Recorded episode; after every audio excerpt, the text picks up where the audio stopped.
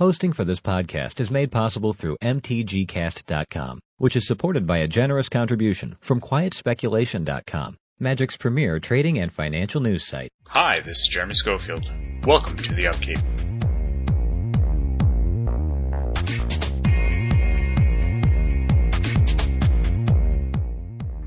Episode 2, June 9th, 2013. The Upkeep is a show dedicated to the PTQ grinder. I aim to bring you results and deck lists for every major event related to the current PTQ format. Pro Tours, Grand Prix, SCGs, PTQs, WMCQs, Motor Premier events, we've got it all. Hello, I'm Jeremy Schofield. Welcome to the Upkeep. This week we're looking at Star City Games live at St. Louis, the PTQ in Edmonton, Alberta, as well as Durham, North Carolina. I've got a couple decks from Manchester, UK, and we've got the decks from last week's PTQ in Florida, or Hollywood, Florida. Uh, we're also going to be going through some of the Moto Daily and Premier events, as well as we'll be taking an in-depth look at a new list that Travis Woo's trying to push out there that got him to a top eight finish in Portland. Before we get started, I want to send a sincere thanks to listeners who reached out with their feedback and uh, even some folks who sent some deck lists in from uh, their local PTQs. What I wanted to touch on really uh, was just the vision and the goals of this podcast. I wanted to make a nice, quick podcast that we go through the decks, show what's happening in the metagames, and talk about any new changes that are happening to the established decks as well as new decks that are on the horizon. So I really want to make this go nice and quickly. What I saw last episode is we went into kind of the 45 minute range. I really want that to be the longest episode that we have. And uh, I'm going to really avoid going into depth on decks and more just kind of touch on the archetypes as well as point out any sort of changes that are happening to them. Uh, really just try to identify any kind of shifts in those decks. Uh, with that, as we change seasons, I believe that will probably be best to have kind of a introduction episode, a longer episode that'll really kind of establish what we think the metagame looks like going into the new PTQ season. So I'm really excited to kind of see how the show evolves. I really appreciate all the feedback I'm getting, and I'm going to do my best to kind of grow this show with you. So if you hear anything that's going on that you feel a little bit iffy about, or think that you have a way that you can improve the show, please shoot me a Twitter, send me an email, reach out to me. I'm really forward to hearing what you guys have to say. So, with that said, let's get started. Our first stop this week takes us to St. Louis, where the Star City Games Open Series was in full swing. Casey Hanford took down the uh, tournament with a Act 2 Aristocrats deck. Uh, really, this deck here kind of a standard Act 2 list. Uh, I was running a couple Obzedats main deck, had another one in the sideboard. Uh, kind of a new innovation in there was the Glaring Spotlight. Really cool card to help uh, deal with some of the uh, hexproof uh, lists. Again, it's a removal light deck with the Tragic Slips, but still, if you can get like that key Geist Saint Traft kill or Invisible Stalker kill, that can really swing the game in your favor. As well as, it's interesting in the sense that, you know, it can be that, that colorless teleportal to get through a big swing with your guy guys uh, to finish the game off. Uh, he's also got a couple of Assemble the Legions in there that are really strong in that control matchup. And then he's, you know, running some of the standard stuff that you'd see in there, the Lilianas, uh, more Blasphemous Acts, uh, a Thundermaw Hellkite, which was really nice in the Aristocrat Mirrors, uh, you know, against uh, the, the green decks and stuff like that. Might put in a little spice to help win out that. And then, you know, the Mark Mutinies that have been very popular against reanimator strategies. Uh, he's also got a couple pillars of, uh, Pillar of Flames, which is just, you know, proven to be a necessity with all the Voice of Resurgence kicking around out there. Uh, in order to get that first place, he had to beat out uh, Gene Reichmeyer, uh, kind of a tough last name that I'm sure I butchered. And he was running the Naya Blitz deck. Uh, I really like this deck. Uh, to start running it online, trying it out. Uh, primarily because it has main deck madcap skills.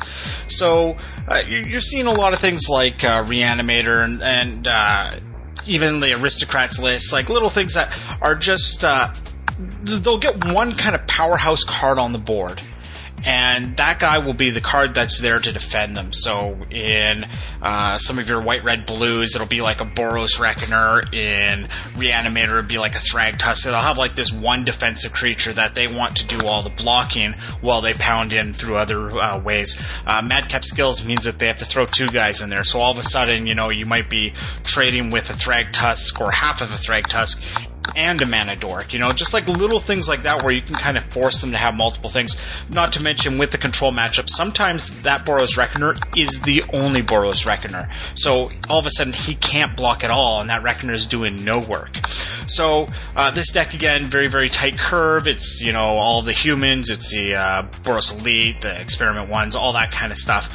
Uh, sideboard, nothing too exciting. Again, pillars, Thalias, Ray of Revelation is kind of their thing in there for hexproof. Uh, some Boros charms for the control, Boros Reckoners for you know kind of the uh, the the mirror match, uh, but really a standard Naya Blitz list, very human oriented. Nothing too new in there. Uh, in third place was another Naya list, and this one here is a little bit more of like the big Naya style. So this one here has got you know the the Thundermaw Hellkite, Voice of Resurgence, uh, you know not just the humors, uh, humans, just going for like the good value creatures in Naya, and in that mid range feel, uh, keeping the spells down to five so that he can run the four Domri Rade, and you know always be uh, really really strong on drawing that uh, card whenever you're doing your plus one. with that, he's got you know in the sideboard some unflinching courage, which is is really good in that mirror style, or just in any of the aggressive decks where you just want to kind of get that life total up. Uh, really nothing too fancy though. It's just you know the Garruk's and the Ray of Revelation, 23 lands, uh, really standard Naya list, something that we've seen over the last couple weeks. Uh, we also happen to see a couple of Geist lists uh, in fourth and fifth place. So the first Geist list we're seeing is something that I would say is kind of a standard blue, white, red Geist list in that it has you know Restoration Angel, Snapcaster Mage, Geist of Saint-Traft. It's running a couple Thundermaws. It has some Ral Zarek's, uh, and really just kind of fitting in the red, white, blue control uh, shell. So you know the removal, the counter spells, the Sphinx revelations just some real basic stuff. Uh, nothing really fancy in the sideboard. Static casters, clones, more counter magic, purify the grave. Uh, really, really kind of basic what you'd expect. Uh, when we go into the other uh, blue, white, red Geist list, we're seeing a lot of the same. Uh, they're not playing the Zarek's in this one here, and they're not playing the Thundermaw Hellkites, and because of that, they're able to jam more removal into the list add a Sphinx Revelation, kind of keep going things that way. Uh, because he's got more spells in it, he's put a Runechanter's Pike in his sideboard. So if you kind of run into one of these lists that sees uh, a lot more spells and stuff like that come in, uh, he's not really jamming down the board. You don't see the Ral Zarek, you don't see the Thundermaw Hellkites. They might be running this list, and that means after that board, if you put yourself into a situation where Rune, Chanters Pike might be something that's very difficult to deal with, uh, just be aware of it. You know, it might mean bringing in an Abrupt Decay if you're running green black. It might just, you know, mean bringing in one more piece to kind of keep that off the board because that card can really, you know, it makes all of their threats extra scary, and it means that uh, blocking Geist of Saint-Traft is a lot harder to do. Uh, we've also got uh, a Naya Blitz deck uh, that was in sixth place, so it's very similar to the one we already discussed. This one here, though, is going a little bit more on the cute side. And uh, by that, it's got a Fiend Hunter in it, so it can do some fun stuff like that. And it's also got some non humans in it, so it's got a couple Boars, it's got a couple of the Ghor-Clan Rampagers, just to get like those big value cards. Uh, and then this one here is running something that's I've seen just recently, it's been popping up in a few decks, and that is the Kessig Malcontents. So that's the three mana 3 1 red guy. And what he does is when he comes into play, target player loses life equal to the amount of humans you have, or he deals damage, I should say. Now, uh, really, really cool in these decks here because uh, if you find some way to kind of lock out the board or do something like that, you know, this guy, he could be coming down on turn three or turn four for like five points of damage plus, you know, whatever he's swinging for. So, really, really powerful effect. Uh, really gives them kind of an extra reach, and it makes it so that th- they can pound through a lot more damage. Uh, with this, his spells are really cute also in the sense that he's running a couple cloud shift and this card is really cool in this deck because it does so many different things. It can be uh, another counter on a champion of the parish with pretty much all of your creatures. It can be another counter on experiment one if you're flashing out the Flinthoof Boar and putting it back into play you know like one of the three threes and if you've only got the two two experiment one. Uh, with fiend hunter if you got the extra mana you can permanently exile something or you can upgrade your Fiend Hunter onto something stronger. Uh, you can use it with Lightning Mauler to pair up to a new creature that just came into play this turn to get, you know, a, a new hasted creature. So it, it, can do some really cool things. Mayor of Avabruck, if it flips and you want to get that plus one plus one back for your humans, you can cloud shift it to put it back into its human form, flip it back to its regular side, and bang, you've got plus one plus one on all of your dudes again. So really, really cute. Um, sideboard, he's really just kind of sticking with the Fiend Hunter plan, an Azorius Arrester, which is another good utility human, uh, some Gruul Charms, so that one there is a great way for him to deal with the lingering souls that are coming out of all these aristocrat decks. Uh, he's got a couple Boros charms for the board wipes. He's got Purify the Graves, Ray of Revelation. So just you know standard uh, cards there. Uh, Thalia's you know really good against the control matchup, and then he's got the Mark of Mutiny, which you know is again is a standard reanimator tech, but with Cloud Shift it's really really cute because you can steal their dude, you can exile it, and then when it comes back into play, it's yours and it doesn't go back to them. So really really cool interaction there fun deck. Uh, it takes away some of the explosive power from the other Naya lists because it kind of moves up the curve a little bit more and stays away from the humans a bit, but just really, really powerful. Uh, then we've also got a Jund list. Uh, the Jund list, really nothing too exciting happening here. You know, Jund, this is kind of the same thing that we've all seen. Uh, some kind of neat things. They've got Gaze of Granite, and they've got Barter and Blood in the sideboard. Uh, Barter and Blood is kind of taking the spot of the extra Lilianas, and it's there to kind of deal with the uh, the hexproof lists. Uh, a lot of people were, you know, originally on the Liliana plan because the sacrifice effect is a way to deal with hexproof creatures, but it wasn't getting the job done because those hexproof decks are running the mana dork. So it's kind of like sure you can make them sacrifice a dude, but you know they just use like an Avacyn's Pilgrim to power out a Geist of St. Traft. They're choosing the Pilgrim, so you're not really getting ahead. The Barter and Blood costs one more mana, but it's going to give you that little bit more sacrifice reach that you can probably take out that Geist St. Traft. And with the removal that already exists in this deck, you're really guaranteeing that you're going to hit that uh, that that loaded up guy. Uh, Gaze of Granite also kind of the same story. Uh, once you can get that to X equals three, you pretty much wipe out that uh, that uh, hexproof deck. And it does great double duty versus the aristocrats list because all of them tokens don't really matter. So some neat stuff going on in that Jund list. Uh, at the PTQ in Edmonton that I was just recently at, we saw a lot of the very same text. So that text really getting out there, so you have to be aware of it. Uh, last spot was an Esper control list. Uh, really, really good to see that controls out there. Not a whole lot happening here. It's got a couple threats uh, in the and Sorens, got the Aetherlings, and then it's got you know your Sphinxes, all kinds of card draw, all kinds of removal, mass removal, blah blah blah blah blah. Sideboard has got a lot of appetite for brains, so four set in there. And appetite for brains is definitely going to start to show up in more of these lists that have black, just because it deals with things like Aetherling. It deals with all of these really powerful cards that are happening, uh, especially Reanimator. You can really hurt them. You can hurt Jund. You can hurt the uh, mirror, the control decks in the mirror. So just a really, really strong card that we should expect to see more of. So this week we had a PTQ in my hometown of Edmonton, Alberta. I was there. Uh, I've got some uh, top eight lists uh, from that event. Uh, really, it was kind of uh, an interesting meta is that we really had a lot of things going on. It seemed like uh, Hexproof was kind of the enemy of the tournament, so there was a lot of hate going on in boards for that deck.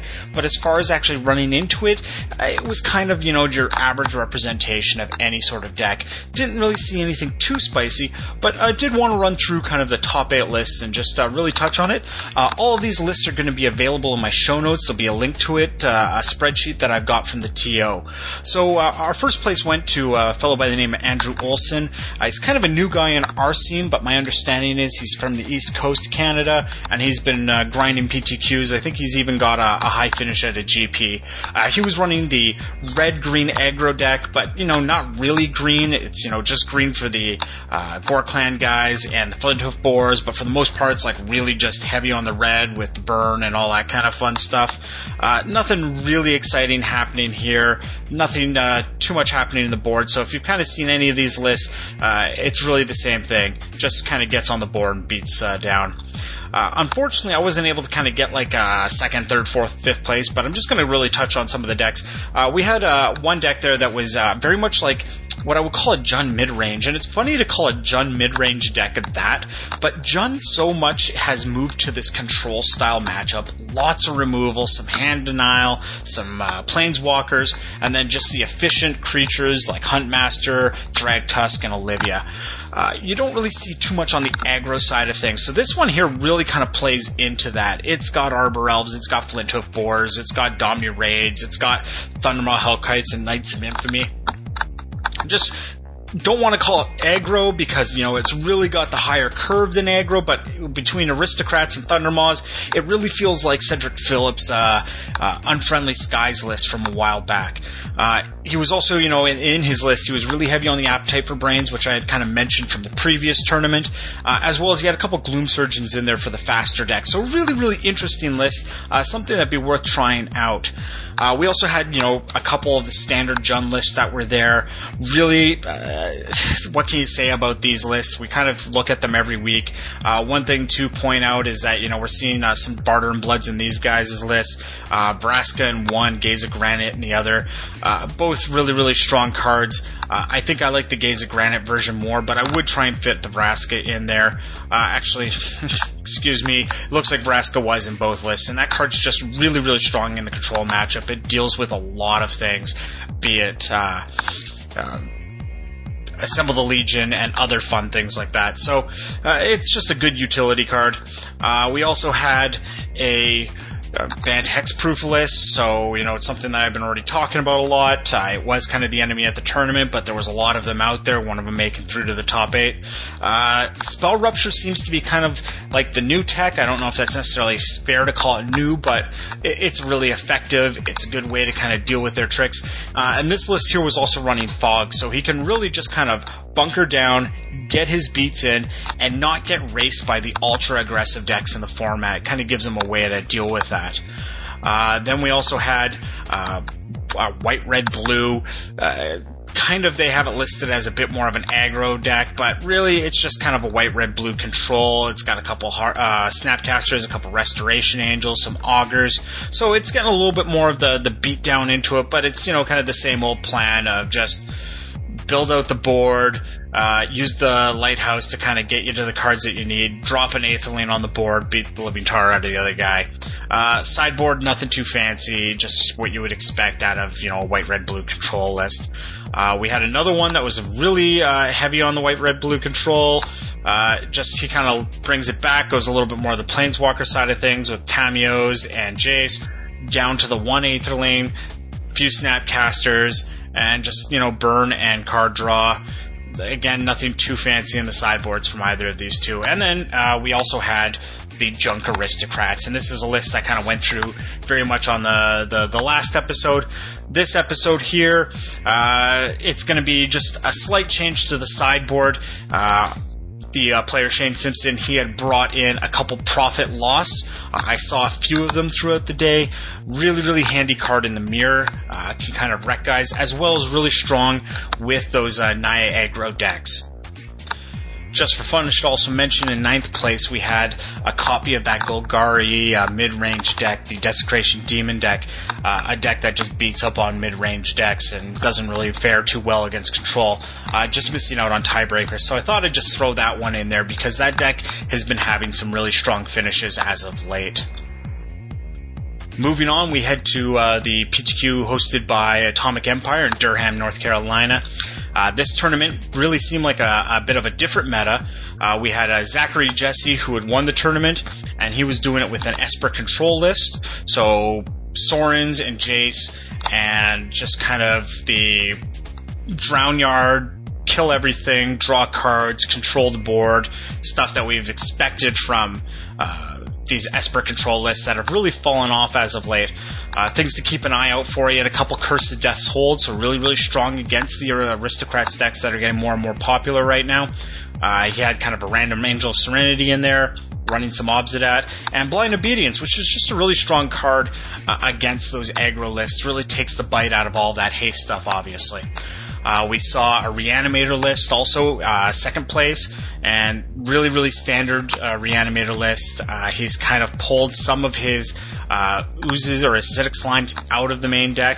So, kind of a card that had been making really, really big progress into the main board has come out. Uh, and where this guy went is he went with the Craterhoof Behemoth. So, he brought that back and brought it back in a big way. Sideboard, nothing too exciting. Third place, we have another reanimator list. Uh, this guy here is definitely on the acidic slime plan. Uh, nothing too exciting in his sideboard. I guess the Blood Baron of uh, would be the spicy card there. Again, uh, really, really strong in some of the aggro lists, like the Naya list, because it can deal with some of these uh, smaller guys that are coming in, champions and such, as well as really strong against some of the uh, aristocrat style lists. And even can have some play in some of the control matchups just because of the, the life draw and being able to deal with some of the removal that's out there. Uh, fourth place, we have uh, again just a, another Esper list, uh, running the main deck Blood Baron this time, a couple Aetherlings, and some Angels of Serenity. So this is just really like a big Esper type list. Uh, and you know what? It's actually not even Esper. It's kind of a four color control with uh, with I guess it, it, really feels like an Esper list, but he's jammed in Thragtusk and he's jammed in Mulch and he's jammed in Farseek, so it's it's kind of like a four color good stuff, almost like the four color reanimator list that we were talking about the week before. But instead of running uh, the red side of it, he's brought in blue, so he gets a little bit more of the card draw, Forbidden Alchemies, that kind of stuff. So uh, really, really interesting list. That is the uh, Matthew Spano list. Uh, so definitely check it out. Again, this will be in the show notes. Uh, fifth place, we're just seeing the Domri Rade base uh, Naya lists, uh, Hunt Masters, Loxodon Smiters, Restoration Angels, Thundermaw Hellkites, Domri Rades, uh, Voice Resurgence, so on and so forth. Nothing too exciting in the board. Uh, going into the next list, uh, this is a red, white, blue control. Uh, really, uh, he's got a Flames of the Firebrand main deck, which is kind of neat. He's running the Harvest Pyre, uh, Reckoner combo. He's got pretty much one of all of the different types of removal. Uh, in the board, nothing too exciting. I renounce the guilds. I think that's kind of a cool card. It's a strong card that can be, go against the hexproof list. Strong card versus the aristocrats list. Strong card in the mirror matchup because it deals with uh, the assembled legions, that kind of stuff. Kills off you know powerful planeswalkers like Soren, uh, Ral Zarek. So it can do a lot of work. Uh, at the same time, it can backfire on you. Uh, it makes you sack your own Boros Reckoner. So something to keep aware of. Uh, then we had a just really, really aggressive Naya lists. So Reckoner, Smiters, Ghor-Clan Rampagers, Voice Resurgence, uh, a couple Advent of the Wurms and Rancor. So really playing up that side of things. Uh, running a couple uh, pacifisms and some Angels of Jubilation in the sideboard. So really, really interesting card there with the Angel of Jubilation. Uh, I guess you know it kind of makes some of your dudes bigger and. yeah, just uh, it, it's strong against uh, aristocrats because they can't do all their sacrifice effects. So it's neat. And then uh, last, uh, we but not least, we've got another junk uh, aristocrats list. So uh, seeing a profit loss in this one uh, in the sideboard. Uh, went heavy on the uh, appetite for brains, and the main deck's kind of what we expect from the main deck. Very fortunate also to have uh, some deck lists sent to me uh, from uh, the PTQ in Manchester. Uh, this was uh, from Nathan, and he uh, was able to send me the winners deck list and the finalist deck list uh, from that tournament. So Mats Volsberg, he was running the red black burn deck, so Cacklers, Stromkirk Nobles, Ash Zealots, Boros Reckoners, Hell Riders, Falkenrath Aristocrats, Thundermaw Hellkites. Just a really, really aggressive list. Searing Spears, Pillar Flames, Mizzium Mortars. you know, just kind of gets the job done. Really in the sideboard, we saw an Electrickery, you know, really strong against Lingering Souls tokens, small dudes that get in the way. Rakdos Charm, which can be, you know, a good finisher uh, against versus some of the similar decks, as well as, you know, again, uh, versus uh, graveyards. Uh, interaction I saw actually this weekend at my PTQ was a guy Rakdos Charming uh, to get the voice token into play, which you know was able to uh, give that last point of damage. So with a voice of resurgence on the board, you know, it can really act in a, a funny way because that voice token will come into play before the spell resolves. Um, cremate in the board, good against Reanimator, draws a card, uh, and then Flames of the Firebrand again, a way to kind of spread the wealth a little bit there. So, uh, also he was running uh, some duresses, which you know it's really strong. Uh, a lot of ways, you know, decks like this, uh, if they can't when, when they play against control, you can't necessarily stop the other guy's removal in a way. Like it, it's very, very difficult to deal with that. So one of the lines of thought is you bring in these card, uh, card discard spells, these targeted discard spells, as a way to be removal for the removal. So you're gonna, you know, take a shot at his hand to try and get rid of the ways that he's going to kill your creature. So it's it's just a little bit on the next level side, but it's also a way to kind of think about it is that like, you know, he doesn't have any threats to kill yourself. So what you need to do is you need to take away his ability to hurt you. So just a good disarming type uh, technique. Uh, he ended up uh, beating an Esper control list in the finals, so this one was a really heavy uh, Planeswalker list. I think we've talked about this on the last episode at the uh, SCG. A couple Aetherlings, a Jace, a Sorin, Tamiyo's, uh, the other Jace, full out on the Revelations, Dead Weights, Think Twice, Warp Physiques, Lingering Souls, all kinds of just beat your stuff up. Running a couple Drown Yards, running a Vault of the Archangel, lots of land. So just really, really cool list there. Uh, one of the cards I actually wanted to talk about was Rest in Peace, that's in the sideboard of this. Uh, it saw a lot of sideboard play, but uh, if you're really, you know, theory crafting, you're sitting down to play, you didn't get a time to jam a lot of games, uh, just as a person who played Aristocrats at the PTQ, Rest in Peace versus the Aristocrats deck is very, very strong. Anything that's running like a Blood Artist, uh, even Voice, you don't have to be too cute when you kill a voice when a rest in is in play because that exile effect will negate its dying trigger. So things do not die when rest in peace is in play. They are exiled. So you don't lose life to blood artists. You don't get a voice token. Uh, it, it, really changes how a lot of these decks abuse the game. Uh, obviously, Thragtusk still works because Thragtusk is just made to always work. So uh, again, I really want to thank Nathan for sending in this list. This is a perfect example of how the community can help itself. So if you guys are at the PTQs this weekend, we'll be talking about them a little bit later, where they're happening. If you can send me in deck lists, if you can point people my way, TOs, judges, the guy who won it, anybody in the top eight, just fire them my way. I would be glad to interview them, get their list up on here, and uh, really, really just impressed with how, you know, even after one episode, I'm already getting some content back. So, Nathan, I'm going to go through my box of goodies from, you know, running around grabbing tournaments and stuff like that and try and send you something out. I'm pretty sure I actually just saw my San Diego uh, playmat. Uh, I don't use it, so I'll make sure to reach out to you and find a way to get it out to you. And uh, I'd love to, you know, just kind of send trinkets to anybody who can bring in, uh, you know, deck lists and stuff like this that uh, haven't quite been published on the mothership yet. Speaking of the mothership, we've got uh, deck lists from the Florida Hollywood or Hollywood, Florida PTQ that happened two weeks ago, and uh, not even two weeks ago, a week and a half ago. Uh, we've got uh, Jimmy Hartman who won that tournament. He took it down with a Naya list. Uh, this is very much kind of like that mid-range Naya, a little bit of ramp, some creatures, some beats, Advent of the Wurms, Domri Rades, Mizzium Mortars, so on and so forth really nothing fancy in the sideboard, uh, kind of what you would expect, uh, very similar to that Adele list. Uh, then we've got a white, red, blue list, uh, the Legion's main deck, uh, Augur, Bolas, Restoration Angel, Snapcaster Mage. Kind of surprised there's no Aetherling, but, you know, it's really that. Uh, I don't even want to say flash. It has a lot of flash stuff, but it's also got like a lot of stuff in the middle. Just really what uh, you would expect, uh, you know, kind of before Dragon's Maze came out. Uh, in the sideboard, nothing really fancy here either. Uh, we've got uh, another list that is uh, kind of on the Bant control side of things. So it's running the Advent of the Wurms. It's got, you know, uh, the Essence Scatter main, Plasm Capture main, a Simic Charm. So just some really, really cute stuff from Dragon's Maze in here.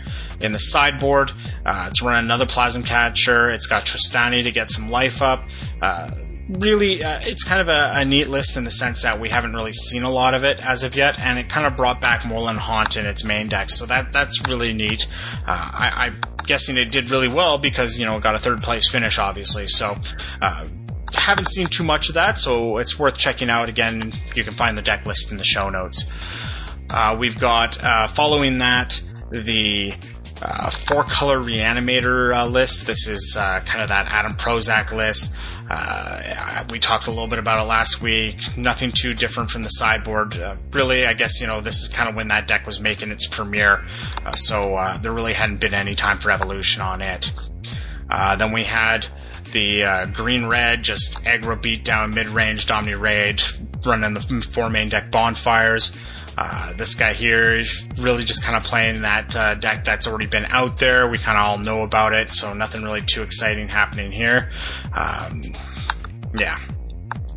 Uh, we got the uh, Jund control side of things. This one here had the uh, main deck Sire of Insanities. Uh, sideboard had, you know, Cursed Death's Hold, which is always a good piece.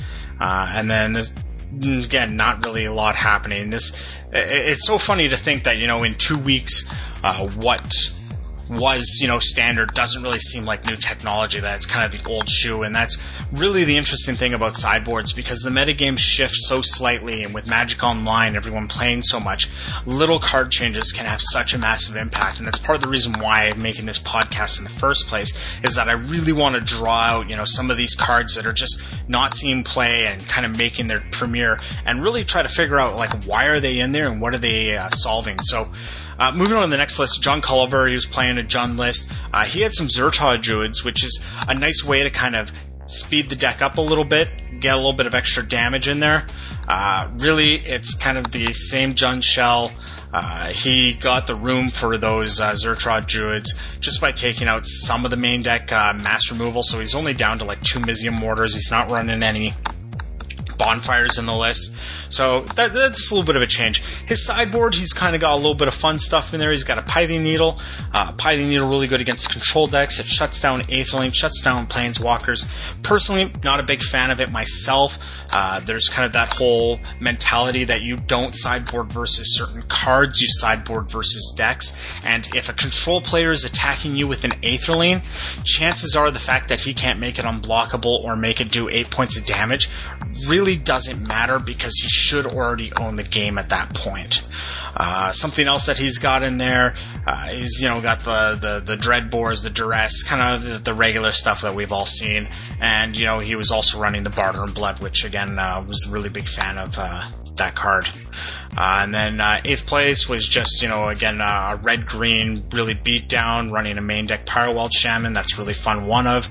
Really heavy on electrickeries in the board, Gruul Charms. So really, really strong cards there, and then just a lot of like the standards and the Skullcracks, volcanics, all that kind of stuff. So uh, nothing too fancy there, but uh, very, very similar to list to the list that took down the Edmonton PTQ. Moving into the uh, MODO Premier events this week, I really don't want to go too much depth of uh, the decks. Really, we saw kind of a very, very wide variety of lists being played in the top eights of these premiers. There was four premiers on the weekend.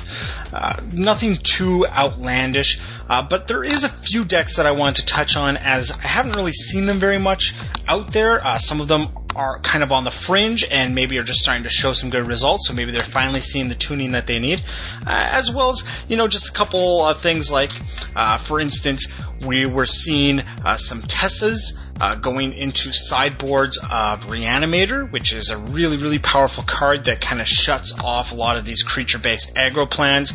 As well as in Reanimator, I saw Golgari Charms, which uh, are both good to combat uh, the uh, control decks by removing their ability to board sweep you, as well as uh, combating aristocrats list and the small humans list uh, by just minus one, minus one on the board. Uh, kills off, you know, their mana dorks, but if you can, you know, take the bite out of a human list or, you know, pretty much wipe out everything that an aristocrats deck has, uh, it means a really big deal. Uh, but as far as like the lists go, uh, I really just wanted to kind of touch on some of these lists that I think are really important to draw out. So the first one was from one of the premier events. It's the first one that you'll see in the show notes, uh, and that was uh, a fellow by the name of Agnara Online. He got seventh place in this event, uh, and he was running a very, very interesting uh, white green list. And uh, this uh, list here is just it's got some really interesting things. It's got you know a couple uh, red sources in it. Uh, red sources. Not really too sure what they are accomplishing in the list, uh, but they're there, I, guess, just for uh, Slayer Stronghold, uh, kind of give the guys a little bit more pump uh, and some movement. So uh, very similar to something that uh, Craig Wescoe had been streaming. And this list is running uh, lots of small guys who kind of do some surprising things. you got Brushstrider, who's a 3-1 Vigilance. You got Elite Inquisitor, the First Strike Vigilant guy. protection from Vampires and Werewolves is kind of really good in that Jund matchup. zombies, maybe we'll see some of them really show up, but uh, not really, you know, too relevant. Uh, some Fencing Ace, some Knight of Glories, Nearheath Pilgrims, Silverblade Paladins, Wolfir Avenger. So really get small guys on the board, find a way to give them first strike or exalted or both and beat up on the opponent. Uh, as far as things go, it's uh, definitely got uh, a kind of a enchantment sub theme to it, where it's running abundant growths and ethereal armors and rancors to kind of build up their guys. It's got a couple of unflinching courage, and then it's running, you know, like the standard Selesnya charm type stuff, uh, Ajani Caller of the Pride. So really feels like the hexproof list, but it's really cut out all the hexproof stuff. Uh, it's got kind of that enchantment theme to it, and it's got like really efficient, you know, first strike fighters. So, uh, an interesting list. Uh, some fun stuff it's doing in its sideboard. It's got Sigarda uh, as kind of like a big end guy against some of these, you know, more controlling decks. And uh, the flying hexproof can't sacrifice your dudes just really beats up on some of the Jund plans, uh, you know, for the hexproof deck that might overlap onto this. So, you know, they might be thinking, hey, I'll bring in Barter and Blood. Well, Sigarda really shuts that plan down pretty quick. Uh, as well as it's got Riders of Gavony, so if you're finding that your opponent is kind of throwing up a certain type of plan in front of you, or if you name Wizard, uh, no Boros Reckoners are blocking anymore. So just a really, really handy thing to kind of get all of your human-based, you know, fighting, which is the majority of your deck, through. So a really, really interesting deck. I've seen it a little bit. Uh, kind of keep an eye on it. I, I think that this list, you know, again, is starting to see a little bit more tuning, starting to see some new stuff in the sideboard. So it might be worth, you know, bringing out and testing to an event. Uh, also, you know, it's it's one of those you know tier two decks that nobody really tests for, so it can have you know a really really strong showing uh, if the meta is in the right place for it. Uh, another list to uh, bring up here is uh, a list that was by a fellow by the name of Bed Palm. He got eighth place in his premier event. Uh, was the event ending in 459. Uh, and his list is a Bant uh, Geist of Saint Traft list. So this one here is going with uh, Voice of Resurgence. It's got Wayfaring Temples. It's got Precinct Captains, Geist of Saint Traft. So really on that populate kind of feel, uh, token based aggression. Uh, it's running Advent of the Wurms. It's got Rancors, Rapid Hybridization, and then like a main deck Rootborn defenses. So you can kind of get these blowouts where you are preventing your stuff from dying, potentially killing some of his blockers and adding more creatures to the board. Uh, along with that, he's got some Selesnya charms, he's got some Simic charms, he's got like a, a, mono spell rupture to really just ruin someone's day, and an unflinching courage in the main deck to kind of be, you know, like just that gamble against an aggro deck that you might run into. Uh, sideboard is just going for more of the token plans, so Trostanis, Thragtusks, uh, as well as he's also got a little bit of a control piece that he can side into as well. He can bring in Supreme Verdicts and Oblivion Rings, uh, some Essence Scatters, uh, and then he's also got just more Unflinching Courage if you just want to beat down. So, uh, a very, very interesting deck. Uh, really has the feel of kind of like the old Delver decks where it's just kind of get some guys on the board and just put pressure on and just grow your pressure by adding that pressure. So, uh, really, really interesting little list. Uh, and then the big list to kind of keep an eye on is uh, from the event ending in 486, and this one is by uh, the Batutina. Uh, if you are not a MODO, you know, follower or anything like that, uh, you might not recognize this name, but this guy is pretty much in every tournament online. This guy plays so much. He, I think, had the most QPs earned last season. Uh, he's also kind of the innovator behind that Junk Aristocrats list. While Brad Nelson kind of gets a lot of credit for bringing it to light, Bat- Batutina was playing it online before him, and I'm really, you know, pretty sure that that's where Brad Nelson kind of, you know, based his list off of.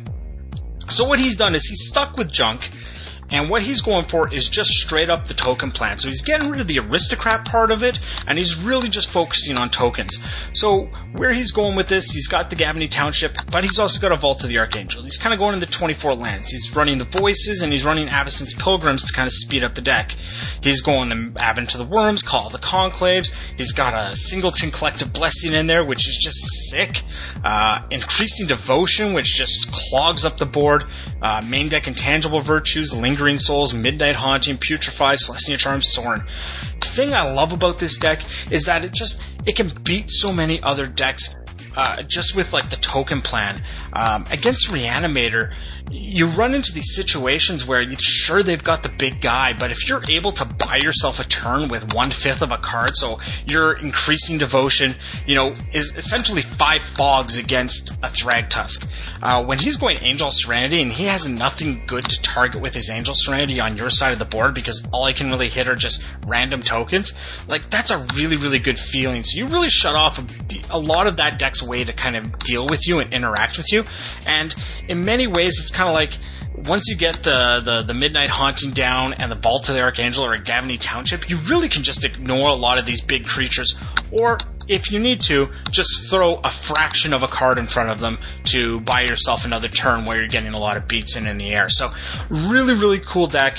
Uh, check it out. Like, I would be you know, really strongly considering taking a look at this and using this as a shell for something that if you want to go into uh, PTQ this weekend and have something that nobody's seen, uh, I, I, would feel really, really strong about you know playing something like this. So uh, that would be the again the premier event eight six. That'll be in the show notes. Give it a look. If you've got these cards on Magic Online, try and jam some games or put it together in paper and test it out.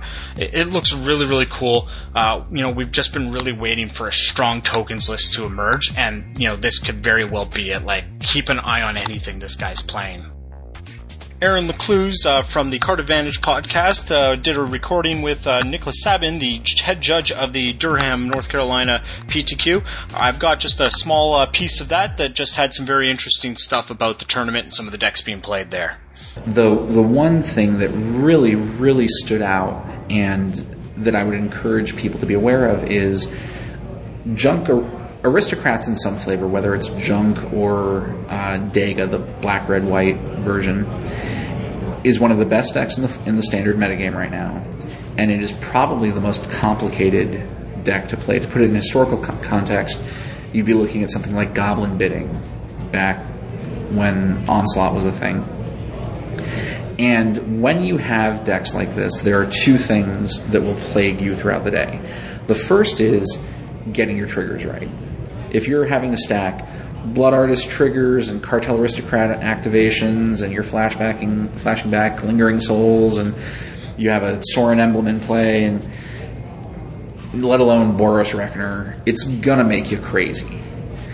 The second thing you have to be really mindful of is slow play, because we don't look at every turn in a game of Magic as a completely new game state. We look at game states as being emergent so that the difference between the board state on turn 17 and the board state on turn 18 is very, very slight as opposed to being completely new. And so when players are playing decks that are very intricate in terms of what they expect of you regarding activated abilities, triggered abilities, combat math, you don't get to say, I'm playing slow, but it's alright because I'm playing junk aristocrats. You still have to play at a reasonable pace. So there are fast decks in the format. I mean, Naya Blitz is still a thing. You have slower decks in the format like Esper Control, which I believe is what won the the PTQ at Atomic. But I would definitely encourage players if you're going to play a deck that has complex lines of play or that has very diverse decision trees, you really want to make sure you know what you're. You can't just write down your junk aristocrats list with no playtesting and no experience with it whatsoever and expect to do well. Thank you again to Mr. Clues uh, for bringing that uh, interview to us.